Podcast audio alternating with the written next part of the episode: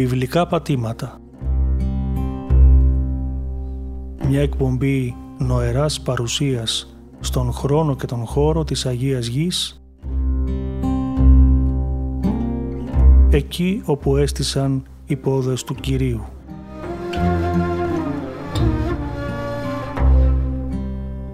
Παρουσιάζει ο πρωτοπρεσβύτερος Σπυρίδων Λόντος.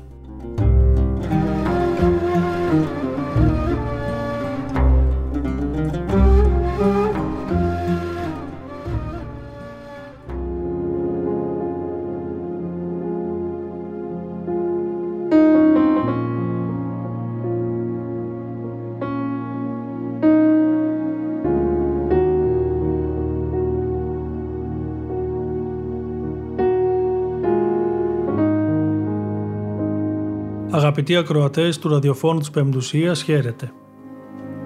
Σας καλωσορίζουμε για μία ακόμα φορά στην εκπομπή μας «Βιβλικά πατήματα» και σας ευχόμαστε καλή ακρόαση.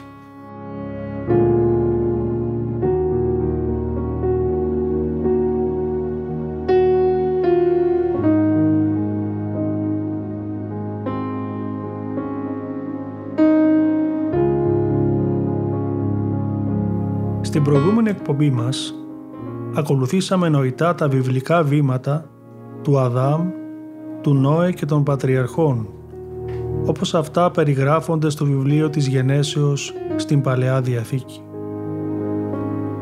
Στα πρώτα πέντε βιβλία της Παλαιάς Διαθήκης που αποτελούν τον νόμο και ονομάζονται πεντάτευχος, η αφήγηση εξιστορεί τη βιβλική ιστορία που αρχίζει από την δημιουργία του κόσμου και φτάνει μέχρι τον θάνατο του Μωυσή.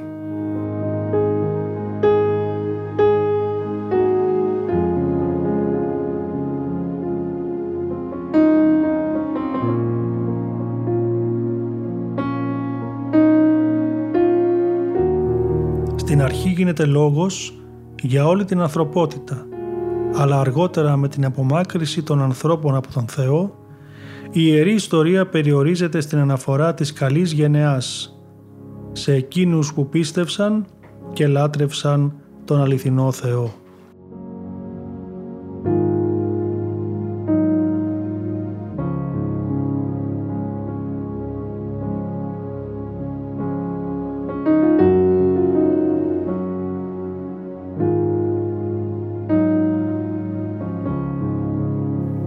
Η διήγηση της ζωής των πατριαρχών και των περιπλανήσεών τους στην ευλογημένη γη, την Μεσοποταμία και την Αίγυπτο, μέχρι τον θάνατο του Ιακώβ και του Ιωσήφ σε αυτήν, βασίζεται στην υπακοή και την πίστη των πατριαρχών στην κλίση και τις ευλογίες του Θεού.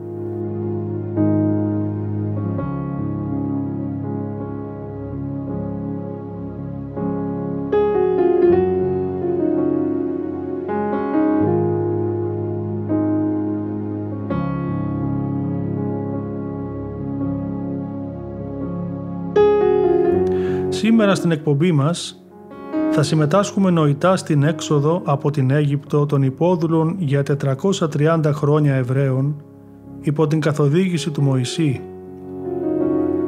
Θα διαβούμε την Ερυθρά θάλασσα και θα βρεθούμε στο όρο Σινά όπου συνήφθηκε η Διαθήκη του Θεού. Η έξοδος, η πορεία δηλαδή διαμέσου της ερήμου και οι στρατοπεδεύσεις του λαού κατά την διάρκεια της μεταναστεύσεως αυτής εμφανίζονται ως μέρη μιας μεγάλης λειτουργικής πορείας που το κορύφωμά της ήταν η θεοφάνεια στο όρος Σινά. Η έξοδος του λαού από την Αίγυπτο πιστεύετε ότι έλαβε χώρα τον 13ο αιώνα π.Χ. στα πρώτα χρόνια της βασιλείας του Φαραώ Μερνεπτά διαδόχου του Φαραώ Ραμσή του Δευτέρου.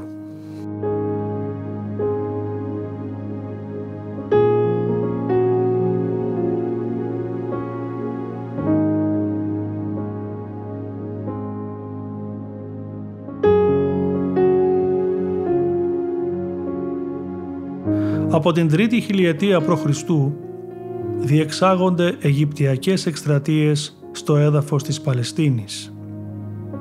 Ο Φαραώ Τούθμος Εσωτρίτος σε 17 εκστρατείες κατά της Συρίας κατέστησε την Παλαιστίνη φόρου υποτελή στην Αίγυπτο μέχρι την εμφάνιση των λαών της θαλάσσης οι οποίοι αρχές του 12ου π.Χ. αιώνα εισέβαλαν στην περιοχή προερχόμενοι από τις ακτές και τα νησιά της Μεσογείου. Κύρια πηγή πληροφοριών για αυτούς αποτελούν τα ανάγλυφα και οι επιγραφές του Φαραώ Ραμσί του Τρίτου.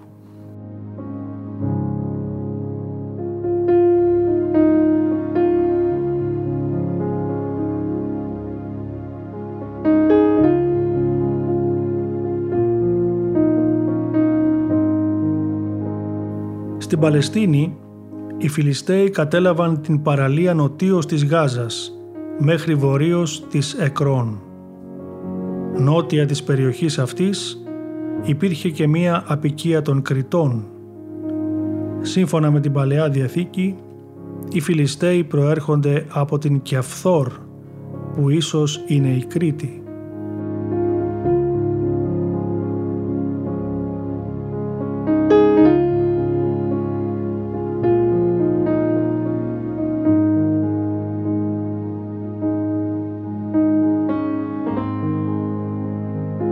Αναμφίβολα η πιο σημαντική αναφορά του Ισραήλ εκτός της βίβλου βρίσκεται στη στήλη του Φαραώ Μερνεπτά η οποία ανακαλύφθηκε το 1896 στις Θήβες της Αιγύπτου.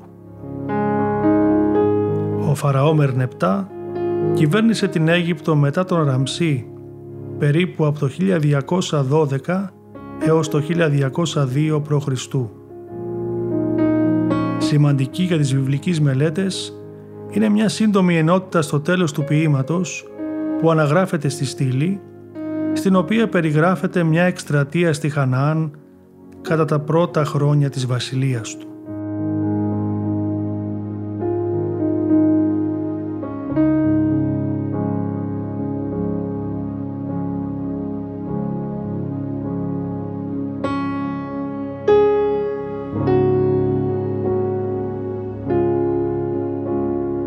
Το σχετικό με τον Ισραήλ χωρίο έχει ως εξής.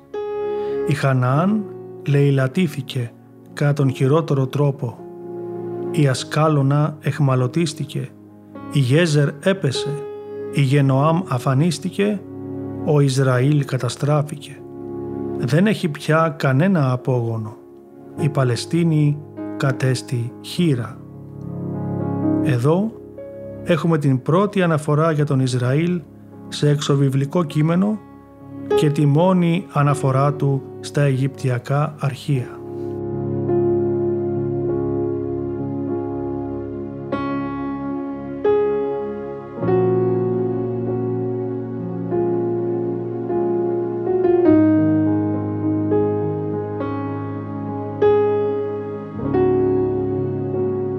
Αναμφίβολα τον 12ο αιώνα π.Χ κατά την πρώιμη εποχή του Σιδήρου ξεκίνησε μια πληθυσμιακή έκρηξη στη λοφόδη χώρα της Χαναάν, ιδρύθηκαν εκατοντάδες μικροί αγροτικοί οικισμοί και σε αυτούς ζούσαν κάτοικοι που αργότερα έγιναν γνωστοί ως Ισραηλίτες. Ο Ισραήλ που συγκαταλέγεται μεταξύ των ιτημένων εχθρών της Αιγύπτου δεν καταγράφεται ως πόλη, αλλά ως ομάδα ανθρώπων, οι οποίοι έζησαν στην περιοχή περίπου το 1209 π.Χ.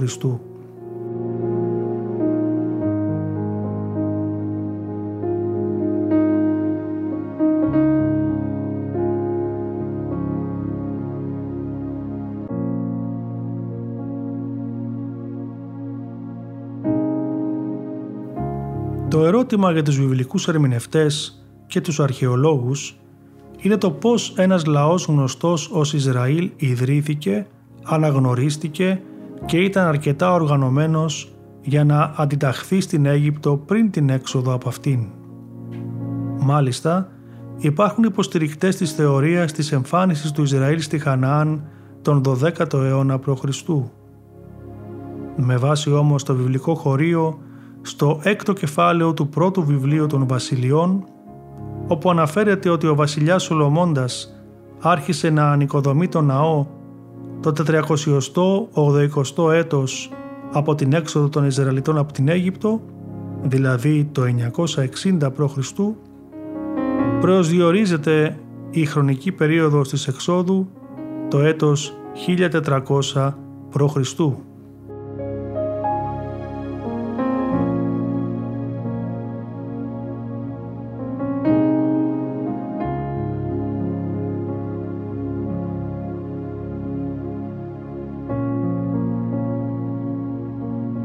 Η χρονολογική αυτή περίοδος ονομάζεται ύστερη εποχή του Χαλκού, κατά την οποία η κυριαρχία της Αιγύπτου στην Παλαιστίνη αρχίζει να υποχωρεί, ενώ παράλληλα εισέβαλαν οι λαοί της θάλασσας, δηλαδή οι Φιλιστέοι σε αυτήν. Οι Χαναναίοι, ένα μείγμα λαών με ίδια γλώσσα, πολιτισμό και θρησκεία, την εποχή αυτή κατήχαν ολόκληρη την, την παραλία της Συρίας μέχρι τα σύνορα με την Αίγυπτο και ο πολιτισμός τους ήταν γεωκτηνοτροφικός και εμπορικός. Αυτόν τον πολιτισμό βρήκε ο Ισραήλ όταν έφτασε στην Παλαιστίνη.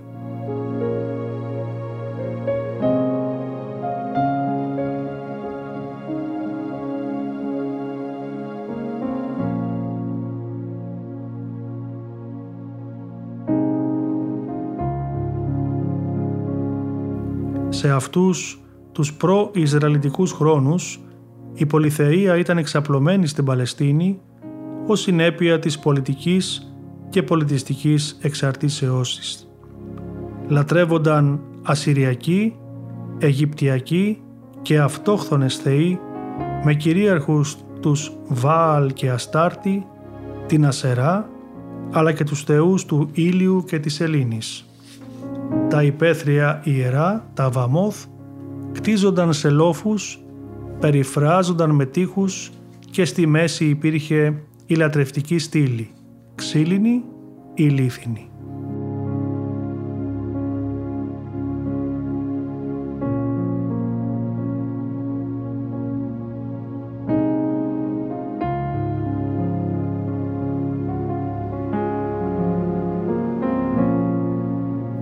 Όσον αφορά τις κοινωνίες της Παλαιάς Διαθήκης, ο ομότιμος καθηγητής Ηλίας Οικονόμου στη μονογραφία του «Αρχαιολογία και Θεσμολογία της Βιβλικής Παλαιστίνης» διακρίνει πέντε κοινωνικές ομάδες από την εμφάνιση της ανθρωπότητας μέχρι τους χρόνους της Καινής Διαθήκης.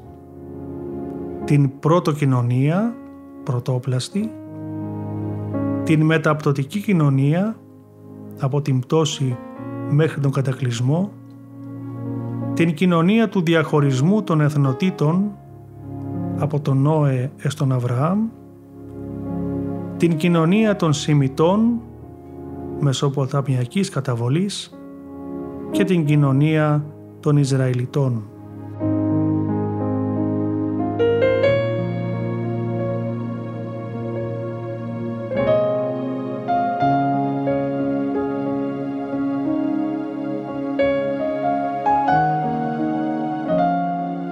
Όπως είχαμε αναφέρει στην προηγούμενη εκπομπή μας, οι πατριάρχες Αβραάμ και Ιακώβ και όλοι οι απόγονοί τους είχαν έλθει στην Αίγυπτο όπου βρισκόταν ήδη ο Ιωσήφ, εργαζόμενος ως επιστάτης στον Πετεφρή, τον Αιγύπτιο αξιωματούχο του Φαραώ.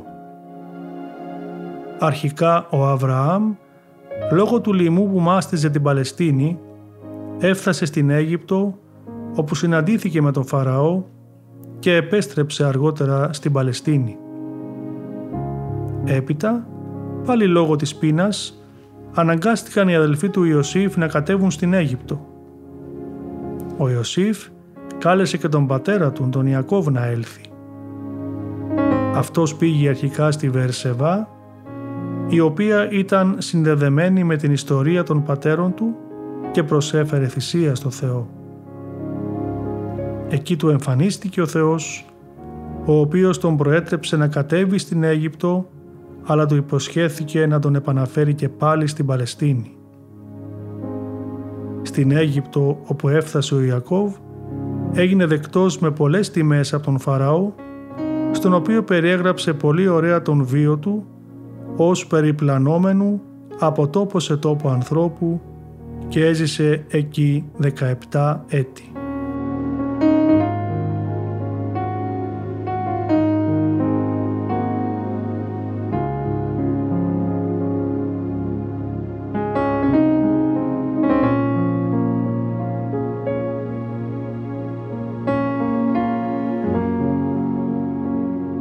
Από όλα τα ανωτέρω, συμπεραίνουμε ότι οι Πατριάρχες βρισκόταν διαρκώς σε μια μεταναστευτική κίνηση στην κεντρική και νότια Παλαιστίνη και δεν μετακινούνταν προς τα εφορότερα μέρη της, στη Φιλισταϊκή περιοχή για παράδειγμα, ή στην πεδιάδα Εσδραλών, ούτε στην Υπεριορδανία, περιοχή που είχε καταλληλότερους τόπους για τη βοσκή των ποιμνίων τους.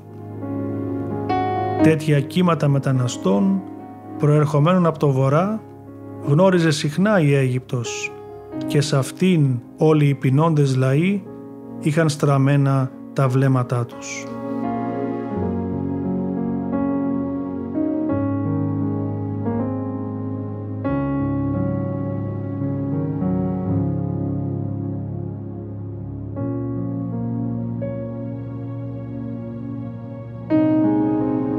Κοινωνία αυτή της Αιγυπτιακής εξαρτήσεως γεννήθηκε από την ανεπάρκεια των μέσων συντήρησης που παρατηρήθηκε στην Παλαιστίνη κατά τη μέση εποχή του Χαλκού. Η Αίγυπτος με την αυξημένη παραγωγικότητα της γης και την οργάνωση της συγκέντρωσης των περισσευμάτων της παραγωγής προσέλκυσε τους λαούς της Παλαιστίνης οι οποίοι αντιμετώπιζαν την επισητιστική κρίση πέντε γενιές Ισραηλιτών έμειναν στην πεδιάδα Τανής της Αιγύπτου για 430 χρόνια.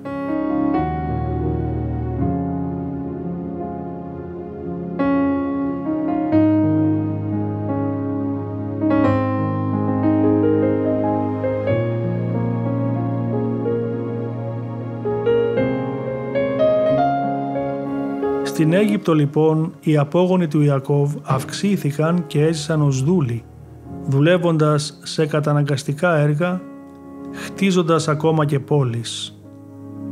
Ο Φαραώ προσπάθησε με πολλούς τρόπους να σκοτώσει τα αρσενικά παιδιά τους για να μην αυξάνονται, αλλά η πρόνοια του Θεού τους φύλαγε.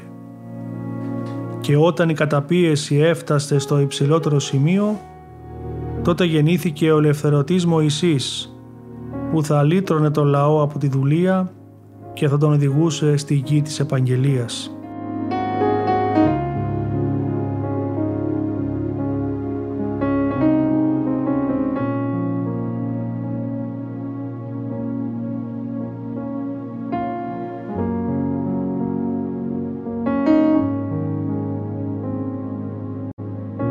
Η πρώτη αποδημία του Μωυσή γίνεται στη γη Μαδιάμ νότιο-ανατολικά της Συναϊτικής Χερσονήσου στον κόλπο της Άκαμπα.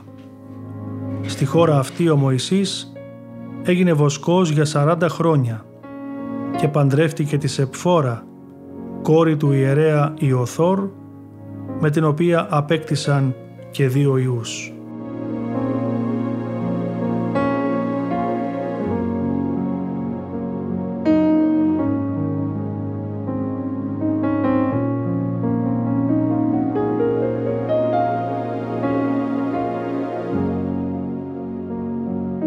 Στη γη Μαδιάμ ζούσαν οι Μαδιανίτες, απόγονοι του Μαδιάμ, ένας αρχαίος, ειδωλατρικός, ημινομαδικός λαός, συγγενικός με τους Ισραηλίτες, που ζούσαν στην Αραβική Χερσόνησο, στην έρημο δεξιά και αριστερά από το βόρειο άκρο του κόλπου της Άκαμπα.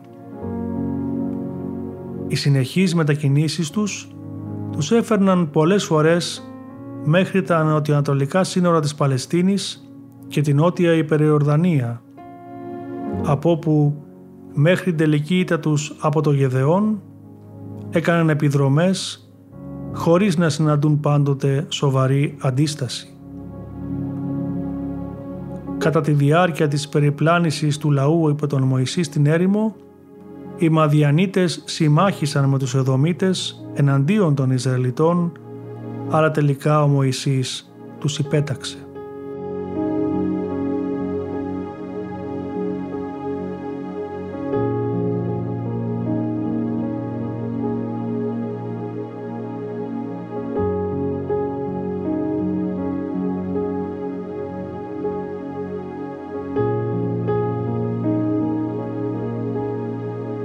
Συνεχίζοντας τη βιβλική αφήγηση, ο Μωυσής στο όρος Χορίβ γίνεται κοινωνός στο θαύμα της κεωμένης βάτου, μέσα από την οποία άκουσε τη φωνή του Θεού που τον καλούσε να οδηγήσει το λαό του στην ευρύχωρη και καλή γη, εκεί όπου ρέει μέλι και γάλα. Ο Μωυσής έπρεπε να παρουσιαστεί ενώπιον των πρεσβυτέρων των Ισραηλιτών, να ανακοινώσει την αποστολή του και έπειτα να επισκεφθούν όλοι μαζί τον Φαραώ και να του αναγγείλουν την έξοδό τους από την Αίγυπτο.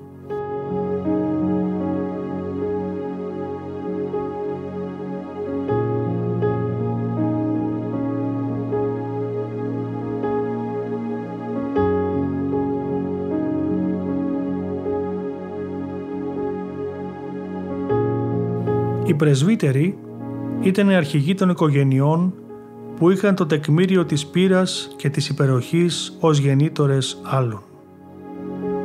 Η σύνθεση της συλλογικής αυτής ηγεσίας αποτελούνταν από τους αντιπροσώπους των οικογενειών των φυλών και συνέρχονταν για να εξετάσουν υποθέσεις γενικής σημασίας και για να δοθεί απάντηση στο θείο θέλημα.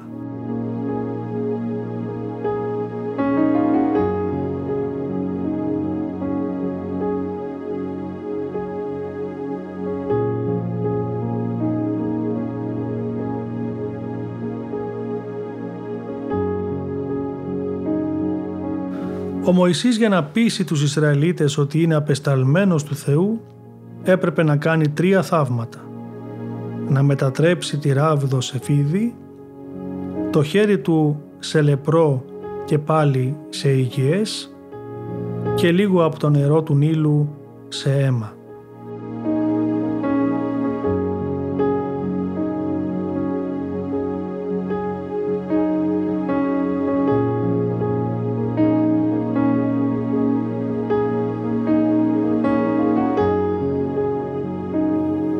Ξεκινά λοιπόν το ταξίδι της επιστροφής του Μωυσή από τη Μαδιάμ στην Αίγυπτο και εκεί μαζί με τον αδελφό του Ααρών ανακοινώνουν στον Φαραώ ότι ο Θεός του ζητά να αφήσει το λαό του να φύγει. Ο Φαραώ ακούγοντας αυτά εξοργίζεται και ο λαός υποφέρει ακόμα περισσότερο. Ακολουθούν οι διηγήσεις των πληγών της Αιγύπτου και τελικά ο λαός αναχωρεί από την πόλη Ραμεσή στη Σοχόθ περίπου 600.000 πεζοί. Όταν ο Φαραώ άφησε τον λαό να φύγει, ο Θεός δεν τους οδήγησε από την οδό της γης των Φιλιστέων, δηλαδή από τα μεσογειακά παράλια που ήταν και συντομότεροι, αλλά περιέφερε τον λαό δια της ερήμου προς την ερυθρά θάλασσα. Τότε οι Αιγύπτιοι τους καταδίωξαν και έλαβε χώρα το θαύμα της διάβασης της ερυθράς θάλασσας όταν με θαυμαστό τρόπο άνοιξε η θάλασσα για να περάσει όλος ο λαός.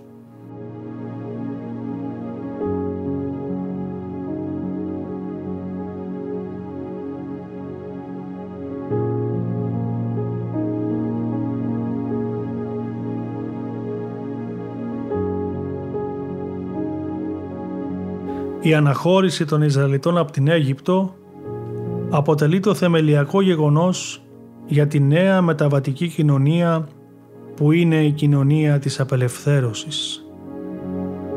Ο χώρος εκδίπλωσής της είναι η έρημος που χωρίζει την Αίγυπτο από την Παλαιστίνη και ο χρόνος, η διάρκεια της πορείας αυτής, τα 40 χρόνια. Οι εμπειρίες αυτής της κοινωνίας διαπότισαν τη ζωή των επόμενων κοινωνιών, αυτών δηλαδή της κατάκτησης της Παλαιστίνης και της εισαγωγής της Βασιλείας. Οι ηγετικές φυσιογνωμίες της κοινωνίας της απελευθερώσεως ήταν ο Μωυσής, ο Ααρών και ο Ιησούς του Ναβί.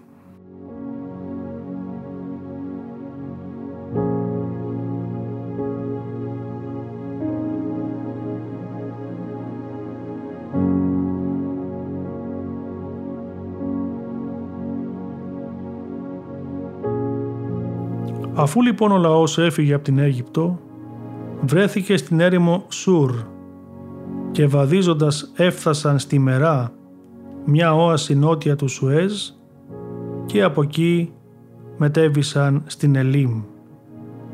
Από τη δροσερή αυτή περιοχή ήρθαν στην έρημο Σύν όπου έλαβαν το μάνα. Αναχωρώντας, στρατοπέδευσαν στη Ραφιδίν, όπου ο Μωυσής χτύπησε τον βράχο και ανέβλησε νερό.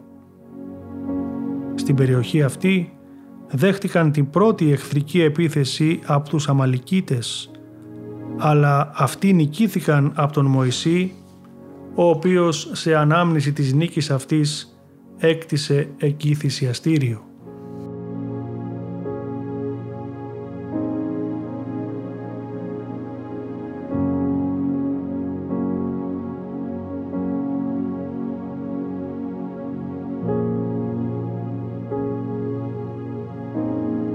Οι Αμαλικίτες ήταν νομαδικός λαός σημιτικής καταγωγής, απόγονοι του Αμαλίκ, οι οποίοι περιπλανιόνταν κυρίως από τα νότια μέρη της Παλαιστίνης μέχρι τα Αιγυπτιακά σύνορα και την έρημο της Χερσονήσου του Σινά και αγωνίστηκαν με μανία και πάθος να εμποδίσουν τη διάβαση και την εγκατάσταση των Ισραηλιτών στη γη της Επαγγελίας.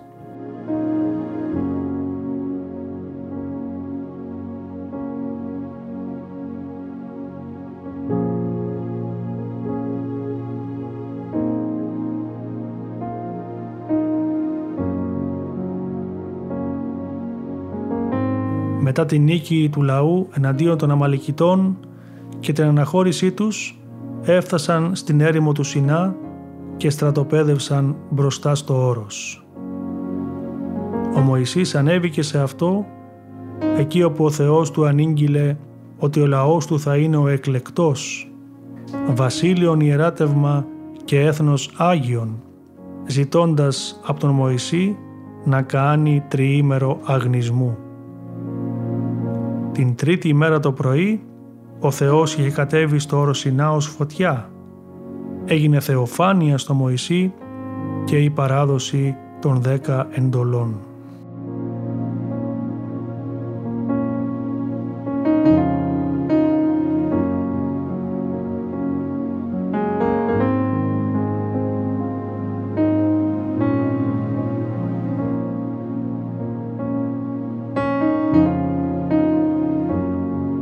Η Διαθήκη του Θεού με τον λαό απαιτούσε ο λαός να μείνει πιστός στον ένα και μοναδικό Θεό, να μην συνδικολογήσει με ξένα έθνη και επηρεαστεί από την πολυθεία τους. Μην ξεχνάμε ότι και οι πατριάρχες πίστευαν σε ένα και μόνο Θεό, αντίθετα με τον πολυθεϊσμό που επικρατούσε στην Μεσοποταμία από που προήλθαν και στην Παλαιστίνη όπου ήρθαν και έζησαν. Ο Θεός των Πατριαρχών είναι ένας. Η ονομασία Θεός των Πατέρων Αβραάμ, Ισαάκ και Ιακώβ, όπως λέγει ο αείμνηστος καθηγητής Βέλας, δεικνύει την ενότητα της παραδόσεως του αυτού Θεού, ότι δηλαδή ο Θεός του Ισαάκ και του Ιακώβ δεν είναι διαφορετικός από τον Θεό του Αβραάμ. Πιθανώς, σε κάθε πατριάρχη υπήρχαν συγκεντρωμένες διάφορες φυλές, οι οποίες χρησιμοποιούσαν διαφορετική ονομασία του Θεού. Αλλά και αυτό πάλι δεν σημαίνει καθόλου ότι οι φυλές αυτές είχαν αναγκαίος και διαφορετικό Θεό. Εξάλλου, η κοινή χρησιμοποίηση από τους πατριάρχες του ιερού της Βερσεβά και η παραμονή του σε αυτό δεικνύουν ότι πρόκειται περί του ενός και του αυτού Θεού.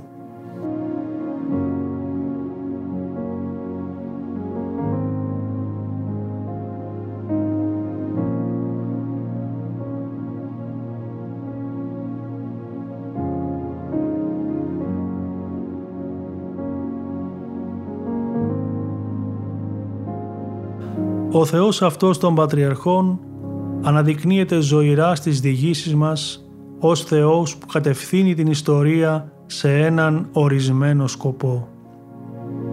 Αυτή η ιδέα κυριαρχεί σε όλες τις πατριαρχικές διηγήσεις και με βάση αυτήν εξελίσσονται τα γεγονότα για να πραγματοποιήσουν το σκοπό. Η κλίση του Αβραάμ, οι συνεχείς αυτών και στους απογόνους του επαγγελίες του Θεού παραμένουν ακατανόητες, χωρίς να υποθέσουμε ένα βαθύτερο σκοπό στην ιστορία. Η ιστορία είναι το πεδίο της δράσης του Θεού και η απόδειξη της Θείας Διακυβερνήσεως και Θείας Προνοίας αυτήν. Μόνο με την πίστη στο Θεό ως κατευθύνοντος την ιστορία επιχειρούν οι Πατριάρχες τη μετανάστευσή τους στην Παλαιστίνη και την Αίγυπτο έχοντας τη βεβαιότητα της συνεχούς βοήθειάς Του.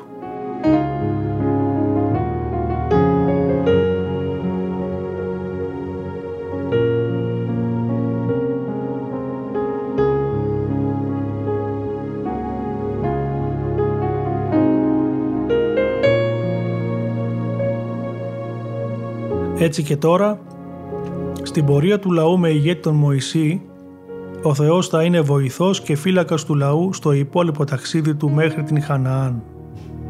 Και οι ιερείς έπρεπε να τον λατρεύουν σε ένα κινητό, φορητό ναό που θα κατασκευάσουν, τη σκηνή του μαρτυρίου, εντός της οποίας θα βρισκόταν η κυβωτός της Διαθήκης, η τράπεζα και η λιχνία.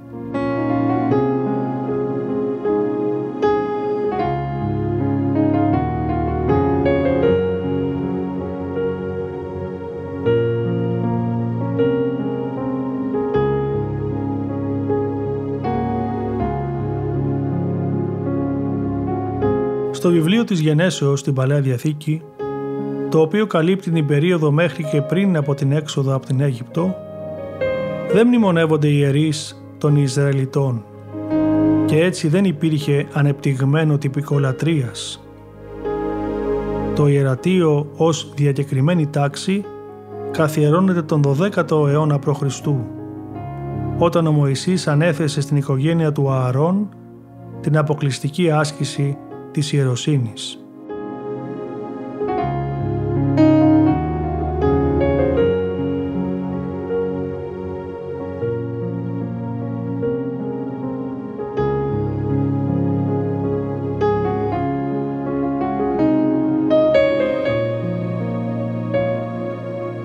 Η καθιέρωση γινόταν με την πλήρωση της παλάμης του υποψηφίου ιερέα με κομμάτι από το σφάγιο της θυσίας. Κατά την περίοδο της εξόδου, πρώτος ο Μωυσής έδωσε στα χέρια του Ααρών και των παιδιών του τμήματα του προς θυσία ζώου, τα οποία τα πήρε πάλι και τα έριξε στη φωτιά του θυσιαστηρίου. Αυτή η τελετή της καθιερώσεως των ιερέων διαρκούσε επτά ημέρες.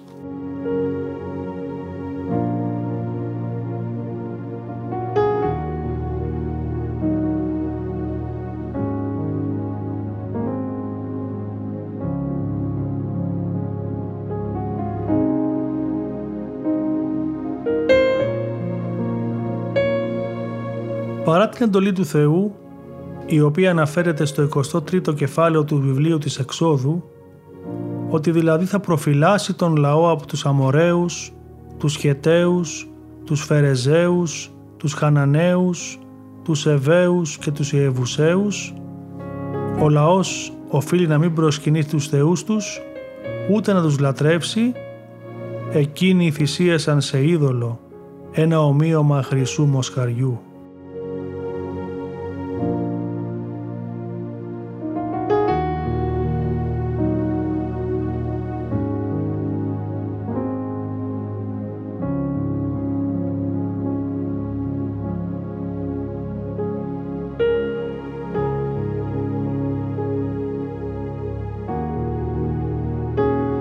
Αιτία αυτής της αποστασίας του λαού ήταν η απουσία για 40 μέρες του Μωυσή στην κορυφή του όρους Σινά για να παραλάβει τις εντολές. Η απουσία του προξένησε ανησυχία και ταραχή για το μέλλον τους. Έτσι ζήτησαν από τον Ααρών να τους κατασκευάσει θεούς που θα προπορεύονταν στο δρόμο τους και αφού έφτιαξαν το χρυσό μόσχο προσέφεραν θυσίες και ολοκαυτώματα.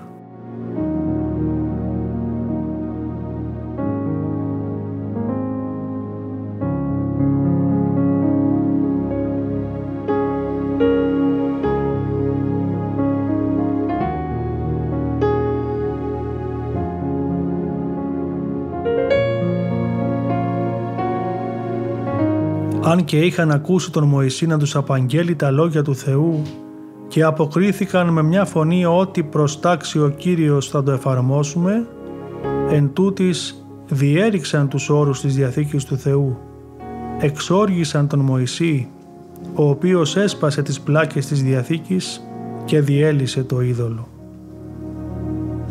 Ο λαός όμως μετανόησε για την αμαρτία του και ο Θεός που παραμένει πιστός στις υποσχέσεις του τον συγχώρησε και ανανέωσε την Διαθήκη μαζί του.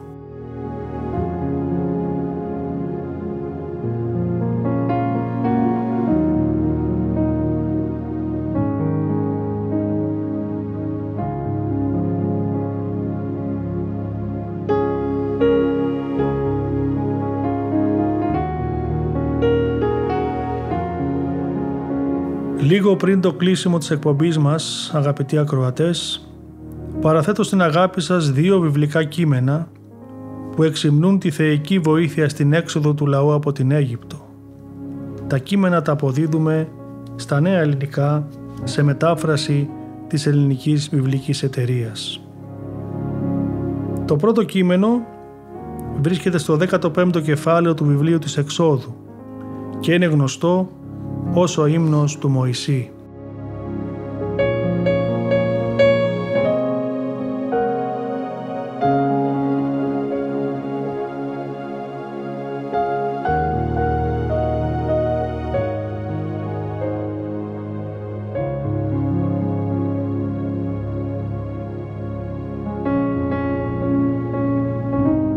Στον Κύριο θα ψάλω. Κέρδισε νίκη λαμπρή και ένδοξη άλογα και καβαλάριδες στη θάλασσα τους έριξε. Ο Κύριος είναι η δύναμή μου και Αυτόν υμνώ, Εκείνος με έσωσε. Αυτός είναι ο Θεός μου, θα Τον δοξολογώ και του Πατέρα μου ο Θεός, θα Τον εγκομιάζω. Είναι πολεμιστής ο Κύριος, Κύριος το όνομά Του. Στη θάλασσα έριξε τις άμαξες και το στρατό του Φαραώ τους εκλεκτούς πολεμιστές του η ερυθρά θάλασσα τους κατάπιε. Τα κύματα τους σκέπασαν, μέσα στα βάθη τα απίθμενα βουλιάξανε σαν πέτρες. Η δεξιά σου Κύριε δοξάστηκε σε δύναμη, η δεξιά σου Κύριε συνέτριψε τον εχθρό.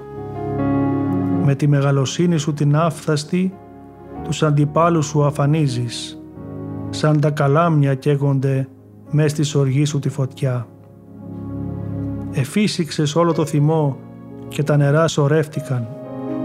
Όρθια σαν τείχη στάθηκαν πλήθος τρεχούμενα νερά και πήξανε οι άβυση στη θαλάσση στα βάθη.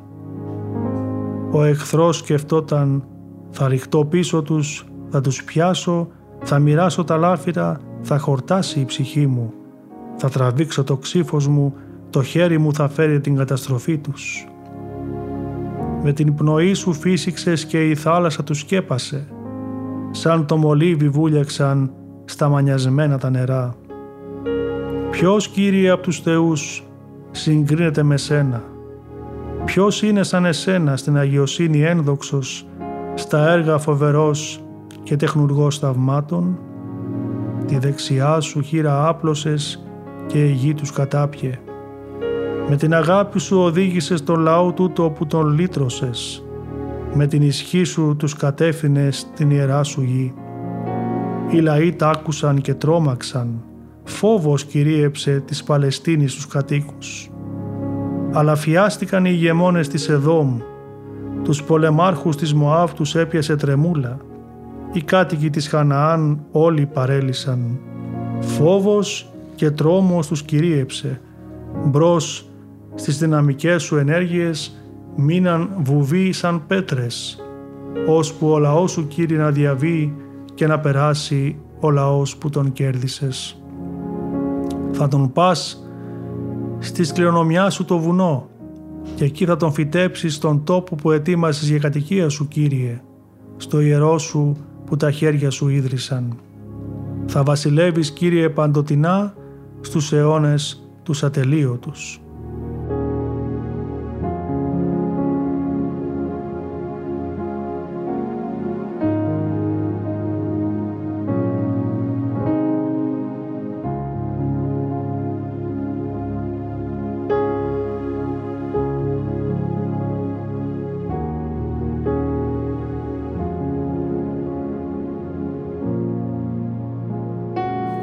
Δεύτερο χωρίο είναι το δεύτερο μισό από τον υπέροχο 105ο ψαλμό του Δαβίδ.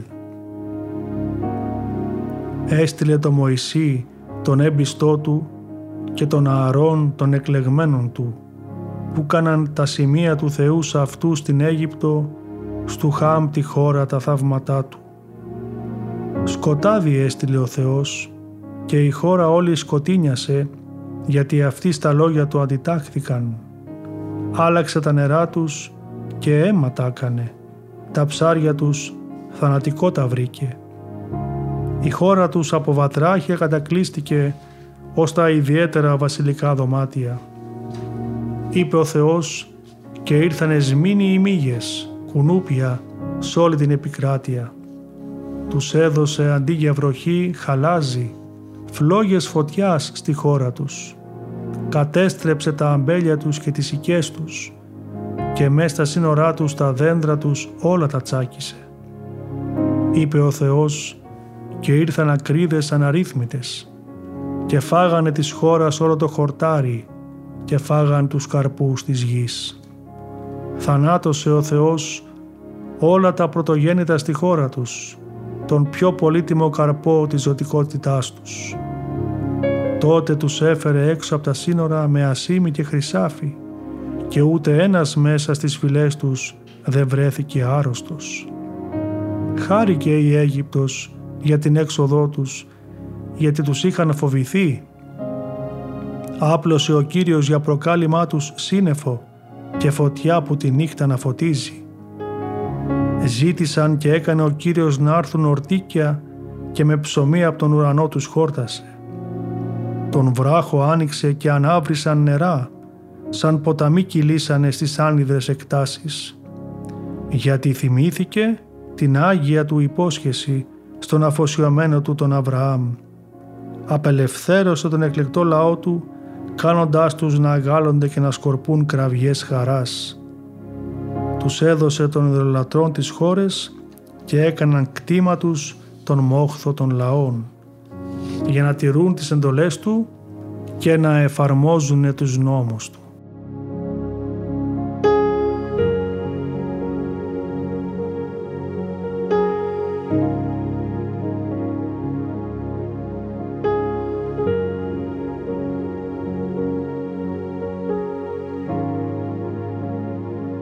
Αγαπητοί ακροατές του ραδιοφωνικού σταθμού της Πεμπτουσίας, σας ευχαριστούμε που συμμετείχατε μαζί μας και σήμερα στο νοητό αυτό περιηγητικό ταξίδι στην Αγία Γη μέσω της εκπομπής μας. Μέχρι την επόμενη συνάντησή μας, σας ευχόμαστε η χάρις του Θεού να σας αγιάζει. Χαίρετε πάντοτε.